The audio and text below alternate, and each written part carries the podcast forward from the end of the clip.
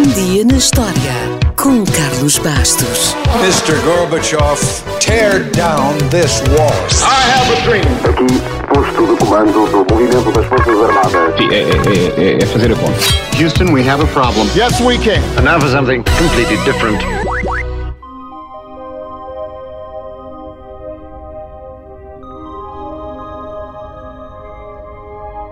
Em 1865, Júlio Verne publicou Da Terra à Lua, a história de um voo tripulado ao nosso satélite natural, que foi quase uma visão do que viria a ser a viagem da Apollo 11.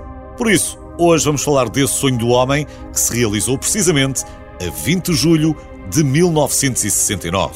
Na realidade, o sonho foi mais uma corrida espacial em plena Guerra Fria do que qualquer outra coisa.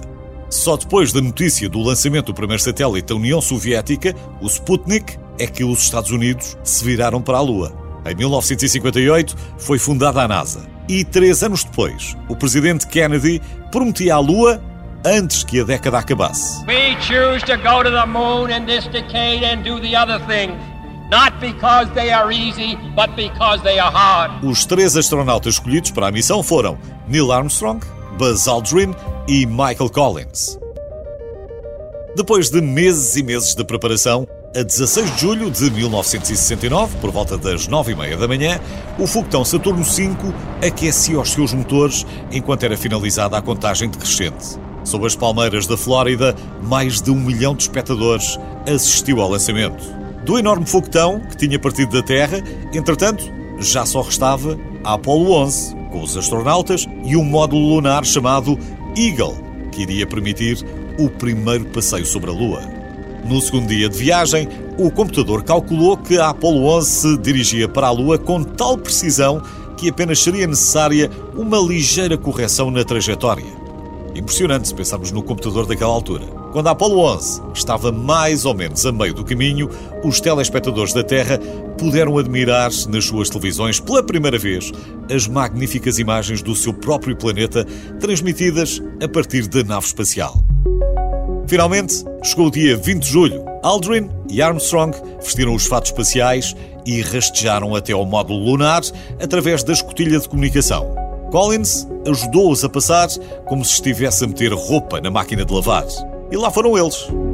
Talvez o percalço maior da viagem tenha mesmo sido a aterragem, porque quando o módulo lunar aterrou no mar da tranquilidade, restavam apenas 30 segundos de combustível.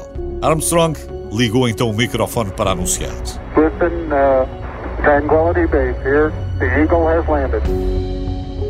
Eram 4 e 17 da tarde de domingo, 20 de julho de 1969. Mas foi preciso esperar quase até às 11 da noite para o comandante da missão Apollo abrir a escotilha e sair. Movendo-se lentamente, para não rasgar o fato em qualquer peça mais saliente, desceu a escada, destapou a lente da câmara e na Terra viu-se pela primeira vez um homem prestes a pisar na Lua.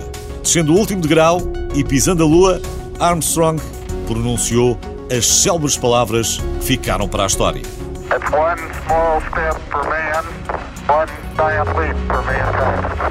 Depois da Armstrong, Aldrin também pisou a Lua e por ali ficaram, durante cerca de duas horas, até voltarem à nave em órbita que os traria de novo de regresso a casa. Na Lua ficou um monumento com uma mensagem onde se lê. Aqui, em julho, 1969 anos depois de Cristo, os homens do planeta Terra pousaram pela primeira vez na Lua. Viemos em paz e em nome de toda a humanidade.